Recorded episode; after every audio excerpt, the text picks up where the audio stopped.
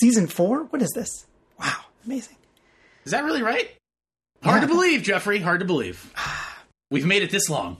They haven't canceled us yet. That's right. There's no one to cancel us, but that's okay. I think they might. We might.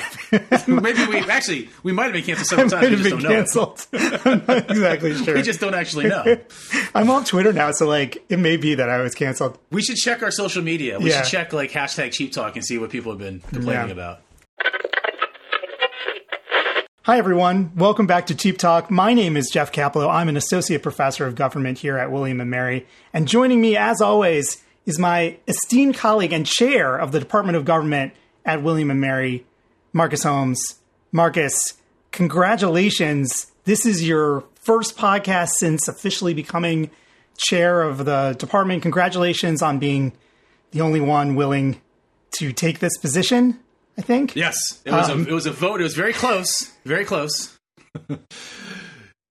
I, I don't understand what the problem is. I, I don't understand why no one wants to do this. And I, I say this as my hair is disheveled and I'm getting emails left and right, and you know, but uh, it's it's been great. But I should say, actually, we both have new titles, right? And so, congratulations to you as well. You have a new title. What is your new title, Jeffrey? I'm I'm an associate professor now, and uh, Fantastic. whereas yes, I used to, and you are a full professor now. So Correct, all- yeah. It's very exciting.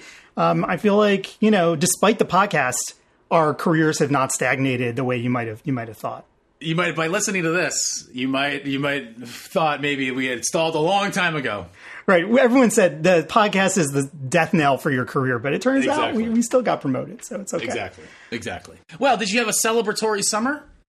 Yeah, I mean, I, I did. I had a good summer. You know, a lot of uh, a lot of travel with the family, and just kind of taking a little breather. I'm on leave this this year, this academic year. And explain for the audience what that what, what does that mean? Leave. What, what does that mean? Basically, means I'm not teaching this this academic year. I'm still doing research, or, or at least in theory, I'm doing research. Well, and you also you don't want to start too quickly. You got to ease into. You got to ease it. into it. Yeah. So it was it was a good summer, and uh, but it's good to be back. And it you know we had a had a long hiatus there, and so it's nice to be joining you for season four of the pod. So uh, welcome back, Marcus. Welcome, welcome back, and welcome back to our listeners. Welcome to our new listeners, uh, the ones that are forced to listen to this, and the ones that choose to listen to this under their own volition. Uh, it's great to it's great to be back. And I, I want to hear more about your summer. In fact, I thought maybe we could talk a little bit about your summer travels because they have they have something to say about international security. Maybe you learned a couple things you can you can share with us. I know you were jetting around Japan. Think you you went to Japan at one point. Was this about baseball? Rem- remind me. Yes. Okay. Thank you, Jeffrey. Yes, this was about baseball. So, uh, for those of us that, uh, for those of you that do not know, we recently at William and Mary received a grant from the U.S. Embassy uh, in Tokyo to celebrate and study 150 years uh, of baseball diplomacy between the U.S. and Japan. And so, as part of that uh, project, we're doing a number of, of different things. We're going to have a symposium at William and Mary uh, next month. We're bringing together former players, former coaches, scholars of baseball diplomacy, scholars of, of some of the Japanese uh, players in particular. Uh, we're also bringing a team from Williamsburg to Japan next summer. And so the purpose of this trip uh, this summer was really to sort of start making some relationships with the folks that we're going to be working with on the Japanese side. We met with the embassy uh, officials. Uh, we talked about you know logistics and how everything's going to work and all that kind of thing. And it was I, I, I got to tell you it was a, it was a fantastic trip for a number of different reasons. First of all, Japanese culture is one I, I completely adore. It's I think it's I think it's phenomenal. The food, you know, everything is is is just so great. Um, but also, you know, I was there at a time where you know people were were sort of getting ready for uh, some big announcements, right? And so one of the announcements that that was made was that there was going to be this summit uh, at Camp David, uh, sort of you know led by by the United States and the Biden administration, bringing together Japan uh, and South Korea as part of this so-called trilateral alliance. And you know, you might think, you know, some people might say, well, what, you know, Japan and South Korea, like that seems like a natural uh, kind of of pairing, given that you have you know China in the region, which which a lot of states kind of want to you know balance against or deter. You have North Korea, which is a common threat, but actually, you know, South Korea and J- Japan have a long history of of you know lots of different grievances, uh, and and to see them kind of come together under the auspices of this this trilateral alliance was was pretty noteworthy and, and pretty exciting for those of us that you know study you know the, the the sort of region, but also just international security more more broadly. Because I think it actually is is pretty meaningful, right? So I was there for baseball, but I also you know sort of was was there in the midst of, of what was happening with this you know summit that was about to, to occur. And so, I actually, I wanted to ask you, Jeff, uh, if you had any impressions of uh, the trilateral uh, alliance itself, or maybe more interestingly, sort of what what this means for for China, because I heard a lot of sort of policy analysts talking about how you know, on the one hand, it's great that the United States is is sort of you know affirming these these connections and affirming this alliance, and there was a fairly strong statement um, about security, and we're going to you know protect one another. On the other hand, China clearly doesn't like when you know countries, particularly the United States, works in this you know sort of like trilateral way uh, against it. You know, so even even if you know China is not necessarily you know antagonized or feels threatened by this alliance, I think it's fair to say at the very least they probably didn't love the optics of seeing uh, this take place at, at, Camp David. So I'm just curious what your impressions of the the summit or the the alliance is, and particularly with respect to what this might mean for our relationship uh, with China moving forward. I, I found this great op-ed that was written for The Hill. Oh, I've heard of that. Yeah, it's a like a a newsletter distributed uh, on, on, Capitol Hill, but it's it's by somebody named Nicholas Wheeler and, and a co-author. And and this this op-ed I think is a good job, kind of, and we'll we'll put a link in the show notes. The the co-author is um, is Professor Holmes. I think this op-ed does a good job, kind of talking about the why this is an important alliance generally, and kind of lays lays the groundwork for that discussion.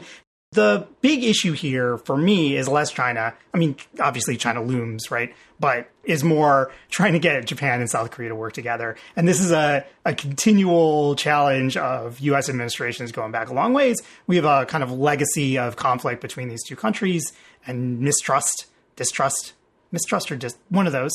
Uh, actually, in this case, it might be both. Okay yeah, I don't really know the difference between those, but maybe we can get into that at some point. Save that for a later pod.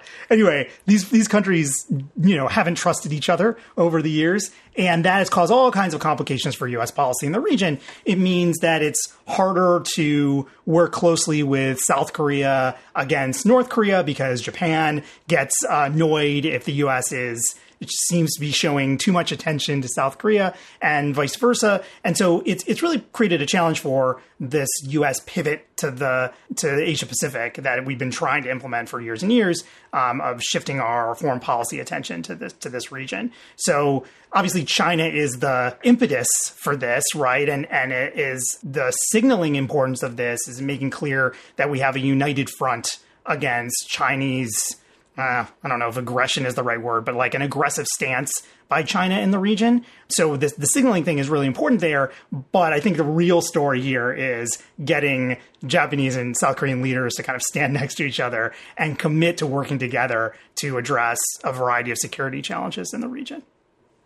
Right, I totally agree. And actually, this is uh, one of the research projects that I've been sort of playing around with, and I think I'm going to pursue now, uh, given given what happened in in uh, Camp David, is just asking the question of like how this how this happened, like how this came to be? Because you're right, you know, the Japan, you know, South Korea relationship has been very fragile, which has you know frustrated U.S.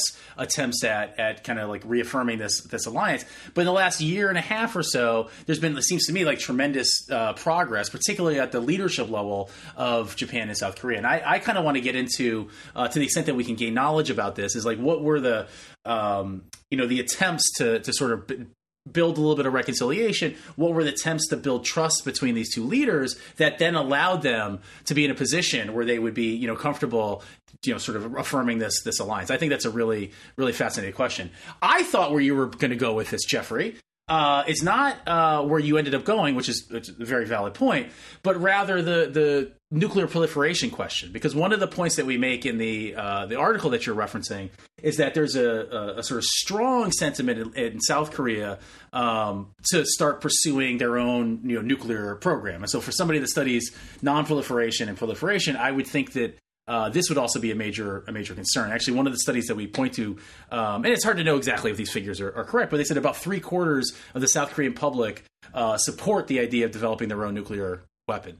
Yeah, so I kind of skimmed your op-ed. I didn't really read it Fair very, enough. very closely. But yeah, no, I encourage I mean, my students to do the same thing, so that's, that's fine. so both Japan and South Korea are kind of the front lines of potential nuclear proliferation in response to regional threats. For South Korea, that's North Korea, right? But for both South Korea, both, both South Korea and Japan, that's China, um, represents like a, a, real threat to the long term security of these of these countries.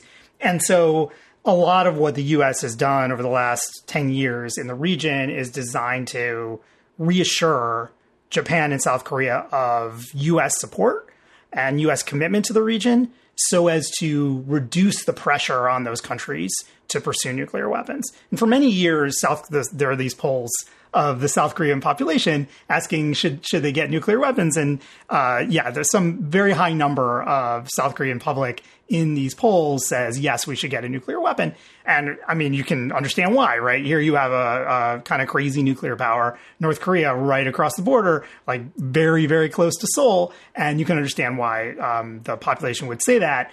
But it's important to when you speak about South Korean support for nuclear development to distinguish between this kind of popular view as captured in polls and what South Korean leaders are careful to say, right? So it's not the same as saying that the South Korean leadership supports developing a nuclear weapon, right? That's a, a more complicated question. And that's why the US right. spends so much effort trying to reassure its allies in the region.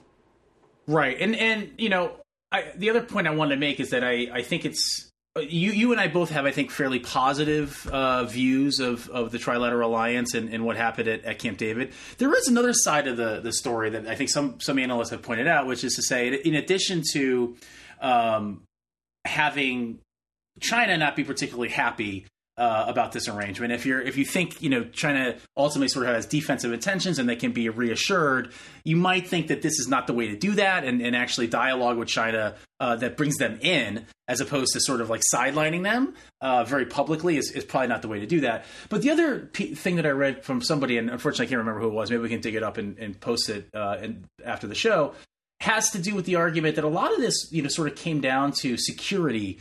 Um, military, defense uh, uh, stuff. And while that's all fine, if the emphasis is on sort of like you know building military you know capabilities together, you know there is a, a sense in which that in a region that's already you know uh, sort of high, high alert a lot of the time, that contributes to kind of an environment of seeing this as very much a problem that can be solved militarily.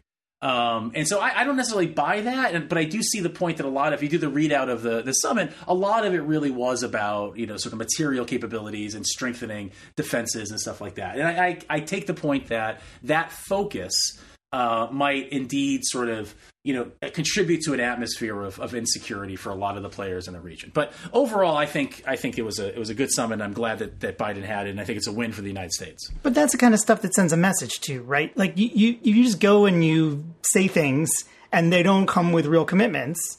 Then that's cheap talk, and you know. We, we, know something about that, right? Like, why, why, why should anyone take that seriously? So, I think like the, what made the summit successful from my perspective is that it was concrete in terms of its we talk about real capabilities and that's the way you send a message to a potential adversary. Now you know this idea that this kind of antagonizes china and increases the risk of conflict i take that point. I think this is a real a real argument but we have tried the strategy of not antagonizing china of uh, opening lines of communication, and it hasn't appeared to reduce the reduce the risk of aggression in the in the region from China. Right. So we have um, we are clearly in a more adversarial phase with China now than we we had been. But I think it, it's not as if the there weren't efforts to try to be open lines of communication and make sure everyone's communicating and talking and and being on the same page. And, and I don't think those policy initiatives like dating from the Clinton years have been particularly successful in creating China as a partner rather than as a future adversary. Right. I think that's fair. I think it's fair to say that the the other option was not a quadrilateral, quadrilateral, quadratic, quadratic alliance. That's probably wrong. Quadrilateral, quadrilateral alliance with China in it. Four party, four party. four party. The four party is much simpler. Yeah. Um, I don't think it was an option between three parties and four parties because uh, uh, they would have chosen the four parties, right? So I think you're right. Um, this it's not like the United States has not been trying to engage with with China, and it was with some successes, but clearly, you know, not not the success that I think a lot of us would have would have hoped for. Can we can we? So I was in Japan, but I was also in another country um, that was fairly close to Japan, sort of regionally, and in terms of we think about it in terms of uh, international relations, sort of the Asia Pacific, broadly speaking. Uh, and I actually did not go from Japan to Australia, which would have made some sense. I came back home first uh, and was in Australia on a separate trip, which meant lots of flying, uh, lots of red eye flights, and all that. more that. miles, Marcus. That's what More it's all miles. about. Well, yeah, exactly. This was a very different uh, topic. I attended a workshop uh, at Australian National University in Canberra, uh, which I had never been to before. It's a lovely, it's small, small capital city, but also but very nice and water and, and everything. Um, nice. And the idea for this conference was to think about the use of artificial intelligence uh, in resort to force decision making, both sort of conventional forces, but also, uh, and mostly we talked about nuclear um, decision making. And when I think nuclear decision making, making I think Marcus Holmes. That's So- exactly right. And, and also, you should think when you think artificial intelligence, you think Marcus Holmes. Right. So You're I was building a, was brand. I love it. I love it. I was I was a great person to bring to this because I know lots about all these topics. Uh, but it, but it was it was actually like really fascinating, and, and so I we, we talked about lots of different things, and we don't have time to get into to all of this. But you know, I just want to highlight a couple of, of observations that I had, and then run a couple ideas by you, Jeffrey. Okay. Um, the first observation was that the the political scientists, and there was mostly political scientists. There were a couple of sort of computer science, um, artificial intelligence kind of programmers and things like that. But for the, the political scientists, I would say were um, incredibly uh, uh, pessimistic about the role of artificial intelligence in helping decision makers when it comes to the, the use of force, right? Um, and they were pessimistic for all kinds of reasons, but I think you know what you can kind of boil them down to uh, you know a couple different sort of categories. One is that artificial intelligence, because it's not you know sort of human by by definition, so artificial intelligence is not human intelligence, lacks the you know sort of human uh, well, obviously it lacks a human, but it lacks like emotion, it lacks reason, it lacks experience, it, it lacks uh, judgment in the way that we sort of think about it, which is bringing all of your uh, prior experiences to the table and making a decision. So that's kind of one set of, of arguments of why they're pessimistic.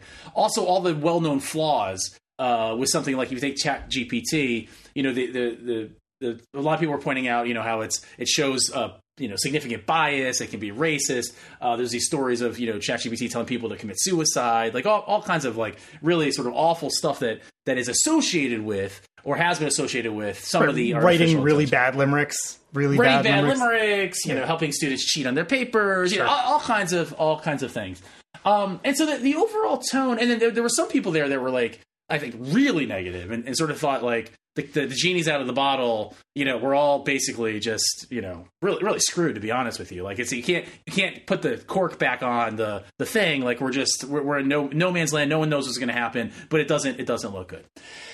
And I the, the, the short pieces that we had to write these weren't full papers but they were just kind of like 10 page kind of thought thought pieces uh, my, my co-author and I, Nicholas Wheeler, who you, you mentioned, we, we wrote something that actually uh, turned out to be the most optimistic take of this whole. And I, we didn't think we were doing that. We actually thought we were, were sort of taking a middle ground uh, view, but our take was viewed as incredibly optimistic. And I just want to run uh, by you the general thought that we had uh, and see if you think it's just you know crazy or or you think that there's some some merit to it.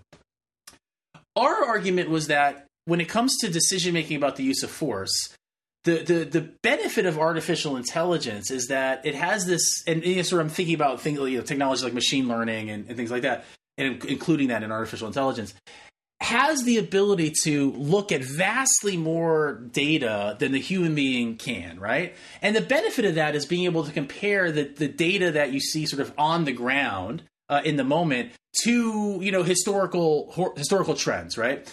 So, so I'm thinking about an example like let's say the Able Archer in 1983, this NATO exercise where the Soviets you know saw NATO you know mobilizing, and there was a moment in which they thought maybe this was this was real. If you run that back in an environment where you have artificial intelligence and, and machine learning, you could imagine a situation where the, the computer would be able to tell you actually what you're seeing on the ground might look scary, but it actually resembles a lot of actions that have been taken previously by NATO, and, and it could show exactly what those are, which were all defensive in nature because they were just, you know, they were exercises. They weren't actually mobilization for offensive uh, action. They were just good old, you know, exercises to be ready in case they have to do something. And so the computer being able to look at all that data and make sense of it and see the patterns that the human being would have a very hard time doing would be able to say, our assessment is that this is likely uh, another example of an exercise and not an offensive intent, or at the very least, give us some probabilistic. You know, maybe it's like 60-40 defense versus versus offense. So that's that's one area that we thought um, AI might actually provide like a beneficial kind of like make war less likely uh, type of thing than than uh, what some of the other papers were doing. And then the other one was just simply thinking through different scenarios. You know, it's it's very difficult, I think, for human beings with cognitive limitations to kind of think beyond maybe two or three different scenarios at a time. But again, here the computer can can like walk the the protagonist walk the decision maker through a bunch of different potential scenarios. Like, so for example, have you thought that maybe this was uh, a military exercise and not an offensive uh, attack? If it was an offensive attack, would you expect the following things to to be true here and then show the decision maker like actually these things kind of seem a little weird right like why would why would they be you know sort of signaling you know just to, to, use an example, like saying we're going to do this uh, before they did it if it was a real attack, right? So, in other words, kind of take a look at the data in a sort of unemotional, kind of flat cognition uh, type of way in order to walk the decision maker through potential scenarios, just to get them thinking about things that they might might not be thinking. We presented these two, or I presented these two ideas, and and and.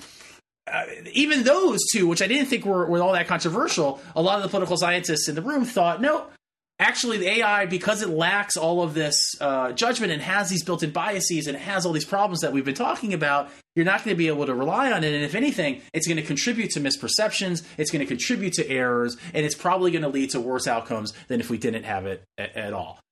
I'm not sure what you make of it. I just kept on thinking back to you know Cuban Missile Crisis. If we had AI at the time, would it would it have helped at all? And I, I came to the conclusion that it's likely that possibly the AI would have actually been somewhat beneficial. So I don't know, Jeff. Is, does any of this sound uh, sane to you, or is it is it crazy?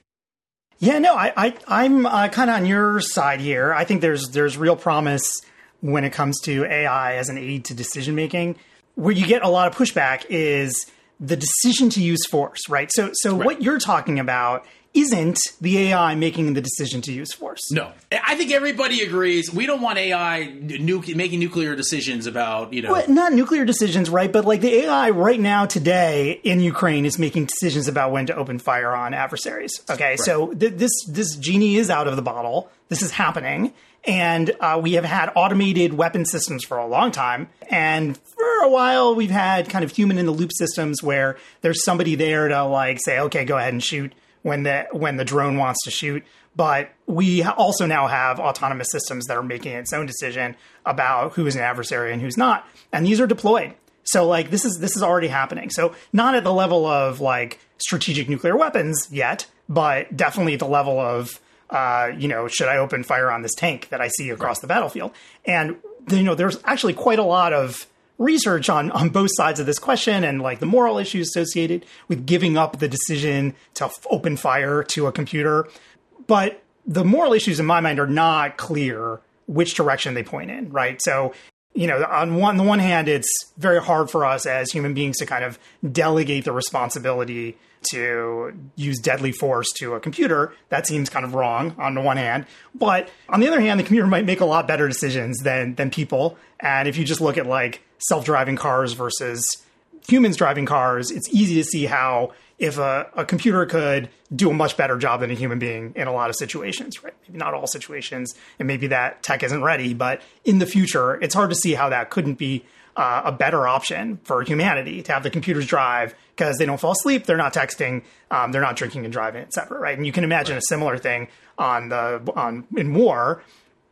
Pulling a trigger takes a substantial toll on individuals, on human beings, a substantial psychological toll. And if you are responsible for the psychological well being of your military forces, then having computers doing that um, has a lot of benefits. And so there, there are a lot of reasons to kind of, on both sides uh, of this question. When you kick it up a notch to like national level nuclear weapons decision making, I don't think there's anybody out there advocating for like, let's delegate the decision to use strategic nuclear weapons to the computer.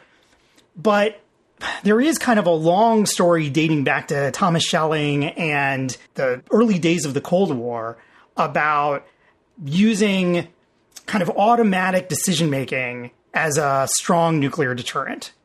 And there are some parallels from that literature to the discussion we're having today about delegating decision making to AI. Because there's a sense in which computers may not be able to be held hostage uh, may not be able to may not be vulnerable to kind of decapitation attacks taking out command and control all these other things. And if you really want to deter a uh, command and control strike on your nuclear forces one thing you can do is say well if we lose the command and control all the nuclear weapons get fired right? And that's a good deterrent um, to prevent folks from striking your command and control systems. So there, there are actually quite uh, complicated um, discussions about all of this um, when it comes to kind of the national decision making level. But more generally, what I hear you talking about is this this idea that uh, machine learning AI can be helpful in human decision making, in foreign policy generally, and that's a story that we've been trying to tell for a while. And in fact, um, organizations like like IARPA, the um, Intelligence Research Projects Agency, uh, a kind of grant making agency in the intelligence community, has put a lot of effort into figuring out what's the best way to integrate machine learning tools, AI tools into kind of human analysis, an analysis of what's going on in the world. And I have some work on this. So it talks about how you can use machine learning tools to assess proliferation risk. And the idea here is not to replace human decision making in any way, but to help human beings overcome cognitive biases that prevent them from making the right decisions in the heat of the moment. As I think what you're talking about, right? Leading the the decision maker through set of questions you know could it be this other thing? Here's the evidence on that on that side. Could it be this other, other thing? Because human beings have a hard time doing that. Our puny human brains are not set up to uh, make good decisions under pressure. And so having a helpful aid there um, seems like a good idea. And so it, it's not necessarily a question of do we replace human decision making with computers? Because i don't think anybody's advocating for that. It's how best do we create human computer teams that can create better outcomes than we would get from using just humans or just computers alone. Totally agree. I mean, and, and the other thing is, you know, and some of the people in the in the in the workshop would push back and they said, you know, well, okay, you know, AI might not have cognitive bias, but it definitely has bias, and and I think that's true. I mean, we have seen sure. examples of ChatGPT, for example, being being biased. But it, I'm always struck by by those types of arguments because you know it's not we're, we're not really comparing anything to perfect, right? We're sort of trying to minimize the amount of, of bias, right? And then being aware of the bias. So like once you're aware that ChatGPT has this bias, you can be on the lookout for it, right? So it's it's like one of those things where it's like the existence of the bias is is one thing, but like what that actually means in terms of well, how the decision maker uses the tool, it doesn't seem to me like those two things follow, you know, uh, correctly because you can choose to use the tool any way you like. Um, and and knowing about how it might be biased, I think is is actually quite helpful. When I use ChatGPT, and I, I've used it on, on various things, various projects, I now look for. In fact, what you're but, saying right now is written by ChatGPT. Yeah, most of most of this, yeah. I, what I had, I, I asked. It's funny if you ask it to to give you a script for a podcast yeah. called Cheap Talk. It's really interesting what it comes up with. Um, but you know, I, I am now aware that that bias uh, exists in the in ChatGPT, and I look for it, and I try to try to spot it, and and, and see you know how I can get around it. So I, I, I often think that you know just because something has a limitation doesn't necessarily mean that we throw it out. It's just being aware of that limitation can actually be be empowering and help you. Right, but the, the more general point problem here, though, is that people sometimes aren't willing to look under the hood and see what's going on with the the AI or the computer assist, right?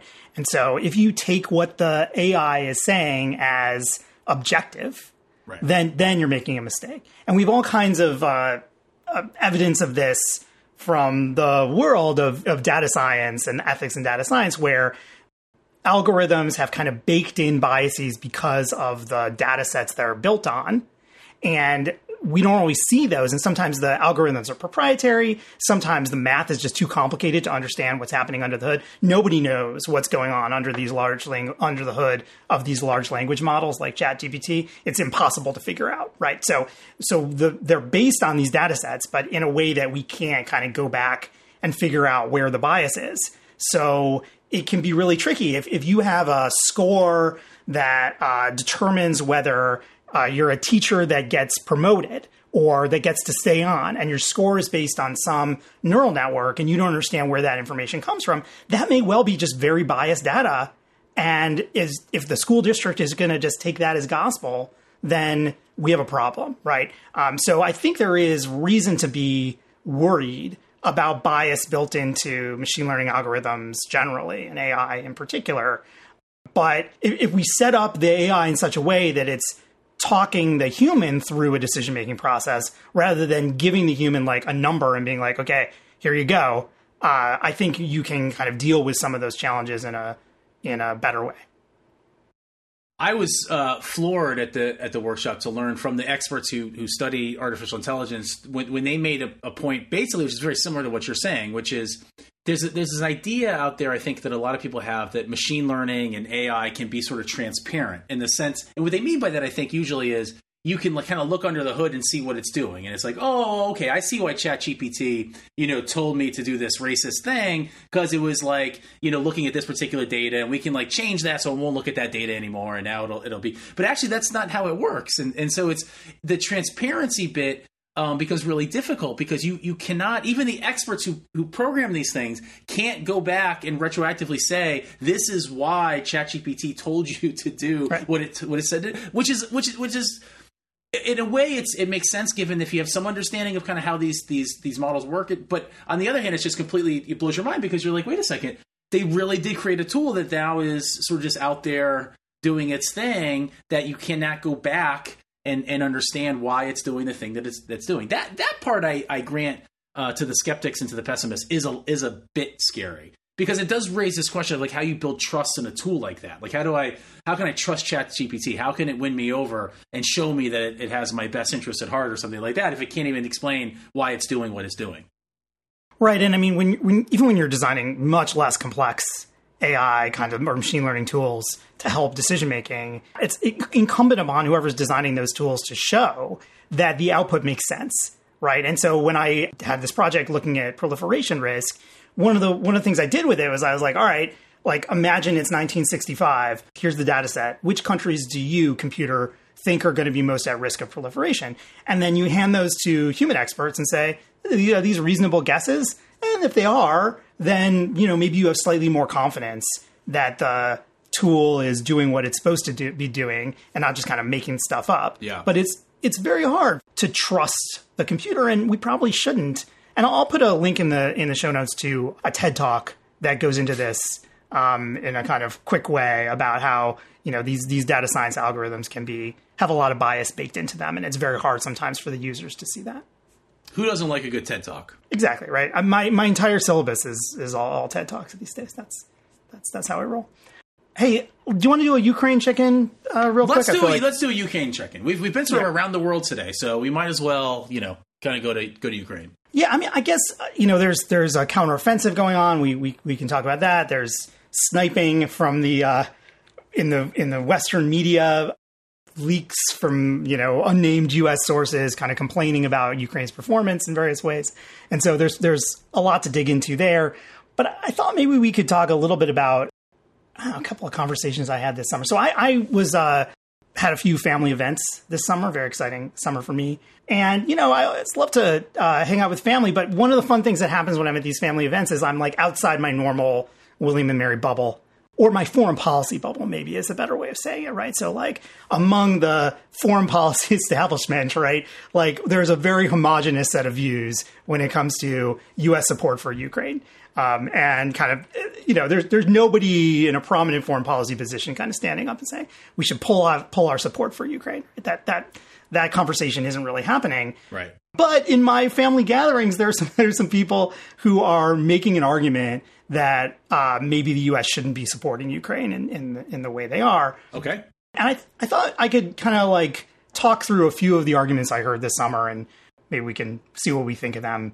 I, I, think there were kind of three flavors of argument that I was getting that I wanted to talk about. Okay. And I think all of these are kind of coming from a good place, right? There, there are a whole set of bad faith arguments out there, uh, fueled by Russian misinformation or whatever, that I'm not going to get into, right? But but these I think are coming from a, a, place of you know wanting what's best for people in the world. So I thought the first one I wanted to talk about is is the argument from pacifism, and this is the idea that basically what the U.S. is doing in, ter- in its support for Ukraine in this war is extending a war that would be over otherwise. That if the U.S. hadn't would, didn't provide support to Ukraine, Russia would be kind of in control of this country, or at least we'd be in a better position to end the war um, on Russia's terms, presumably. And that this would be good for the people of Ukraine who are suffering through a conflict that's having a real, pretty horrible human toll. Right? People are being killed and displaced, and it's just, you know, it's bad to be in, in a war. And so you know, I think you hear versions of this argument that, you know, we're, we're extending a war and that in of itself is kind of immoral in a way. My response to this is that that's fine, except that these kinds of international conflicts are what we would call in political science a iterated strategic game. This is a game that we play over and over, and all the sides get a turn, get a decision making turn. So it's not as if if the US just pulled support for Ukraine and somehow Russia was able to then end the war because Ukraine was out of artillery ammunition or something. As if like the world stops there. It doesn't. All the players see what happened and they learn and then they play again.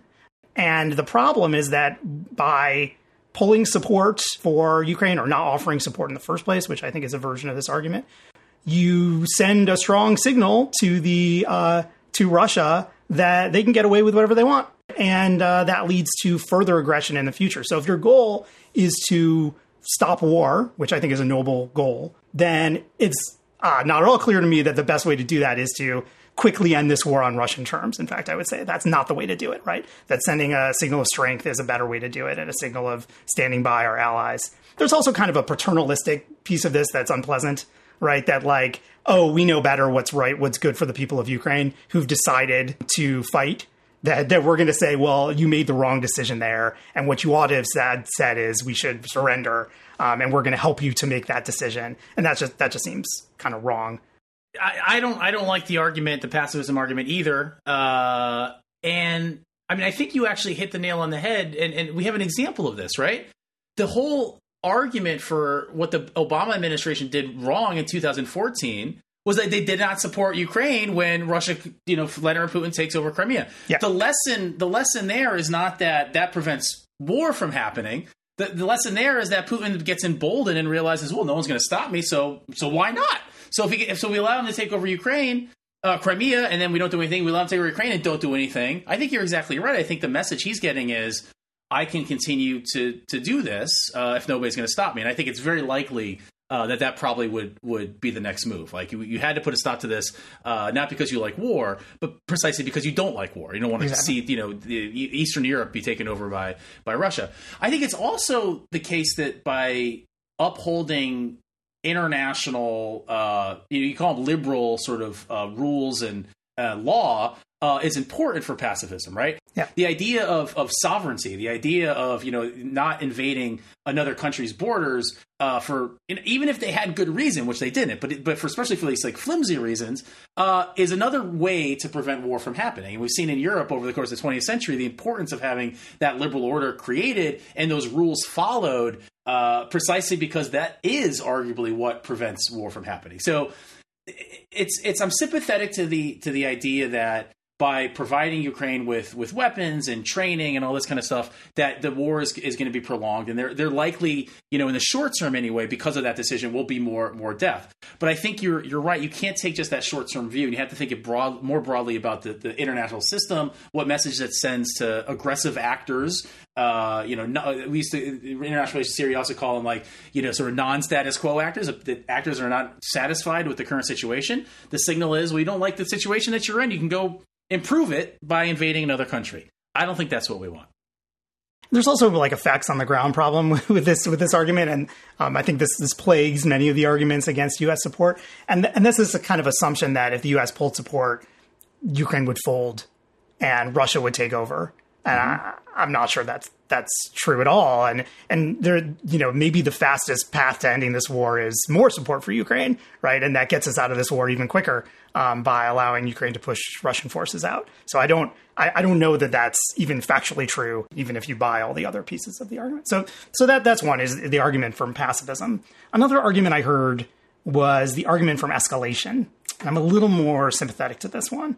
Um, and this is the idea that what the U.S. is doing in its support for Ukraine is risking a wider escalation of a war with Russia that could result in you know, global thermonuclear war and, you know, everyone being, you know, the loss of all humanity.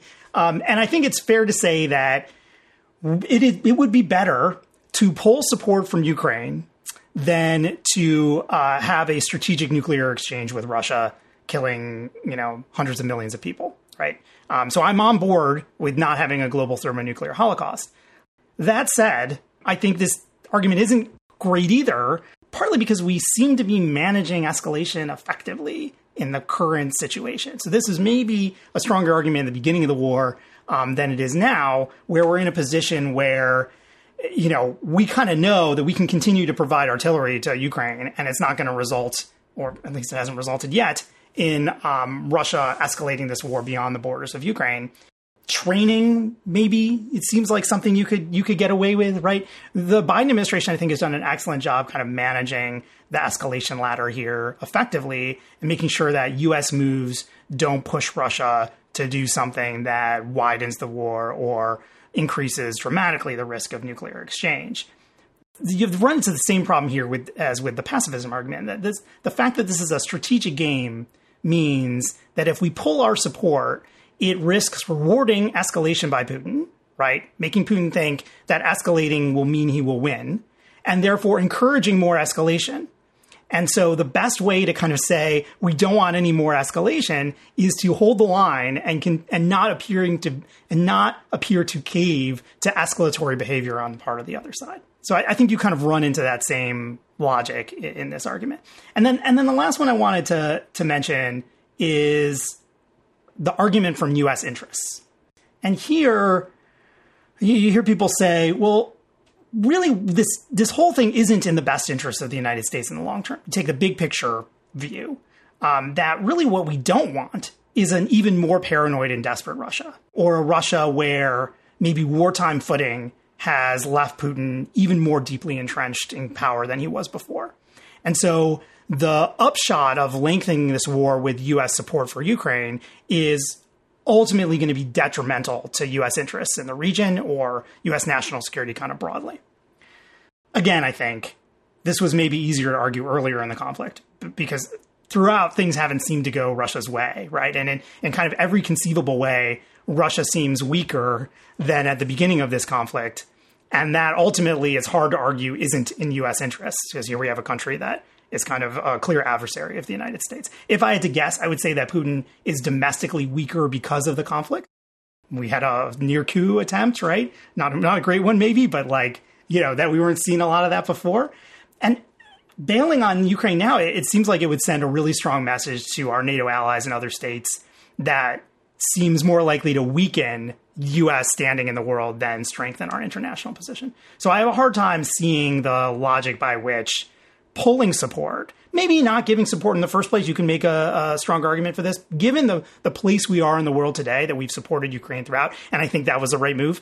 Given where we are today, I have a hard time seeing how pulling support is going to somehow increase U.S. national uh, interest in the long run. You know, Jeff, I, have met many of your family members, uh, and they are lovely people, but I'm not too impressed with any of these arguments. You know, when, when you started, I thought you were going to, you know, give me something profound, but I mean, I, you know, all of these, it seems to be, they all kind of run into a similar version of, of two different problems, right? One is the signaling problem. Like, you're either like letting Putin just do whatever he wants because he's got nuclear weapons or because we want to, you know, end the war, this and that, which I think is bad for the United States. We don't want to send that message to Putin. And the other the other problem is that there's this idea that this is not somehow not in the U.S.'s uh, interest. I think having an Eastern Europe that is democratic and has you know provides this sort of like buffer from these authoritarian you know states like Russia and, and Western Europe is, is, actually a very good thing, and the United States has very strong reasons to want to maintain that. Uh, both security and economics. We don't talk about economics too often on this uh, podcast because neither of us really study economics necessarily. But th- this all started uh, way back when with a, a trade deal that was going to happen. And I'm talking like before 2014. A trade deal was going to happen between Ukraine and the EU that uh, Russia didn't like. Right. So there were there were strong reasons, both security and economic, to keep Ukraine in the sort of you know realm of democratic states in Eastern Europe that might get closer to Western Europe over time, ideologically, economically, and security wise. I think that's all in, in the U.S. interest. I think it's also in the interest for the United States to say that we're going to stand up for democracies and rule of law and sovereignty. Uh, I think that's perfectly uh, in keeping with what the U.S. strategic uh, vision is. I don't, don't, want to live in an international system where uh, countries are just invading one another uh, left and right because they can, and because the United States is not going to do anything about it. So, I mean, I, I none of these arguments are, are very persuasive. Um, I, I, think what you said at the beginning is that they come from a good place in the sense that no one likes war. Very few people like war. I'm sure your family members don't like war, and they're searching for a way uh, to to sort of think about how we get out of this. And I'm I'm sympathetic to that. I would love to see some type of negotiated uh, settlement on the terms that the Ukrainians are willing to accept, uh, and not you know have this like sort of paternalistically like told to them this is what you're going to do. I would love to see that. But you know, unfortunately, I don't think that's that's in the cards at the moment. And so your choices are not you know that and, and continuing the war. Your choices really, given what we've done already and given what Putin's actions have been, what would be the least detrimental uh, in a in a bad situation to the international system and, and U.S. leadership going forward. Um, and I, I think you have to you have to stay the course. Unfortunately. Yeah, no, I agree, and I, am I you know I'm trying to uh, cast these arguments in in the the best light I can because I, you know people have strongly held views about uh, sure. about this and about kind of U.S. intervention generally, and I think the Ukraine war ties into some of that. This some of this idea that the U.S. should be kind of just minding its own business and letting the rest of the world fend for itself. Right. I don't think that's a very strong argument either. I, I, think it's great that the U.S. has been supporting Ukraine. I wish the U.S. was supporting Ukraine more in in some ways. Um, and I saw, I think yesterday uh, or today, um, Secretary of State Blinken is in in Kiev uh, offering or pledging another billion dollars in aid um, in a variety of ways. Um, and this is aid that's already been authorized. There's mo- there's a request for more money um, currently sitting in Congress, which you know is tied up in the whole threatened government shutdown, and who knows whether what will come of that. Um, but I think you know it's important for Ukraine's prospects in the conflict that its allies, including the U.S., but also Western Europe generally, are clear that it will have the support of the West necessary to continue to prosecute this war and to stand up to Russian aggression. And that's an important message to be to continue to send, even as Congress kind of argues about what it's going to do, um, because that's part of what's going to help get this war ended. If Putin thinks he can outlast the support for Ukraine, then uh, that provides a lot of incentive for extending the war. And mm-hmm. so, being consistent in our signaling about our support for Ukraine in this conflict is part of what will get both sides to the negotiating table. Yeah, and I think the other thing that's important is you know there are um, in, in, international relations and the way that you sort of approach foreign policy, there is oftentimes this sort of view that there's a continuum, right? There's folks who prefer call it like restraint, right? Like we're not gonna we're not to go off and, do these international adventures. We want to like restrain ourselves. We want to like let countries figure out their own problems and so on. And then sort of an interventionist uh, kind of other side of the, the spectrum, which is more willing to use force, put boots on the ground, even uh, for either humanitarian reasons or security reasons or or whatever. And you know, sometimes people uh, I think wear a, a, cap. They're like, you know, I'm an interventionist, I'm a restraint person, whatever. Um, I think for a lot of people, though, you, you got to take these things sort of like on a case by case basis, right? So, uh, number one, like, what is the situation with with Russia and Ukraine? What is the current status? How did we get here? And compare that to other cases where you might feel very differently. Like, you know, a lot of people that support uh, arming Ukraine now were very much against the Iraq War, for example, right? So it's it's not like if you're interventionist here, you're necessarily interventionist there. It's more about sort of looking at the strategic environment and figuring out does it make sense to intervene in this particular case and for what reason. And so um, I think you know here I'm I'm I'm with you. I'm very much you know willing to uh, keep up support for Ukraine. That doesn't mean that in a future conflict I would necessarily be. It all depends on sort of the characteristics of that conflict uh, and what we can what the U.S. seeks to gain by intervening uh, in it. Marcus, maybe we should leave it there. I think we, we covered a lot of territory. We had baseball, you know, Japan, Australia, Ukraine, AI, ChatGPT, your your family, picnics, summer. picnics, right? Yeah, it's great. Uh, yeah, well, uh, yeah, we covered a lot of ground.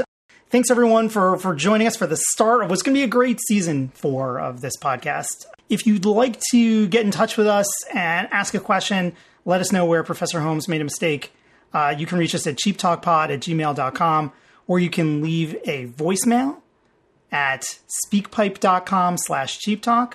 Uh, those are always great. Just remember, uh, it's a family podcast, so watch the language. In those We've, we've run into that problem in the past. yeah, we have. This is not the chance for you to vent about your grade to Professor Holmes. Um, although those are kind of those are kind of amusing when we get them.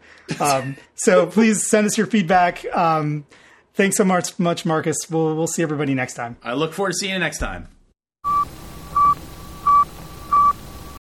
Oh, I got to I got to tell you today, Jeff. Are we recording? This is great. So, my government 204 class, so we're going over the syllabus, the expectations, whatever. And I I say you got to listen to our podcast. I mean, not got to listen. They're to want to listen once they hear the, this episode, but they're to you know you have to listen to the podcast. And in order to make it easy for them to to subscribe, uh, I showed them the Spotify page that they should go to. And a very astute observer in the class said, "Is that a BlackBerry in the in the logo?" And I said, "It is." And they said, "What is that all about?" And I was like, "Well, you're, you're going to have to you're going to have to stay tuned or or listen to some of the uh, episodes to to You got to it." start at episode one to get the You full arc of the story. Yeah, But, it- but it occurs to me that for the the new listener, the, the the reference is just completely it makes no sense. I mean, why would anybody? Why, why is there a BlackBerry next to like a globe? Like it's it's like an it's like an inside joke at this point. You know, it's like you have to have some inside knowledge to to know what's going on. I think it works on multiple levels, right? Because it's it's a it's a cheap phone for, for cheap for cheap talk, right? You talk on a phone or used to years ago. Cheap cheap talk, and then there's like the globe is like the international angle on it. I I, I I think it makes sense. You know, Professor Kaplow, I could not have planned it better today. We're going through the syllabus. I say you have to listen to our podcast called Cheap Talk. And a student raised her hand and said, "What? What's with the name? Why is it called Cheap Talk?" And I said, "I'm going to tell you in about 30 seconds." And then we jumped right into you know realism and, and, and the problem of signaling and costly signaling and cheap talk. It was it was phenomenal. Excellent. See, that's what this is. We're, we're it serves a pedagogical purpose. So everyone who tells me that I'm wasting my time with this and that the ad revenue doesn't make up for the effort I'm putting in, th- Yet. this is the answer. Yet this is the answer, right? That we're at Right. least we're helping two students in your class better understand some concept. Yeah, exactly. I I loved it. It was a great it was a great day to to talk about the pod.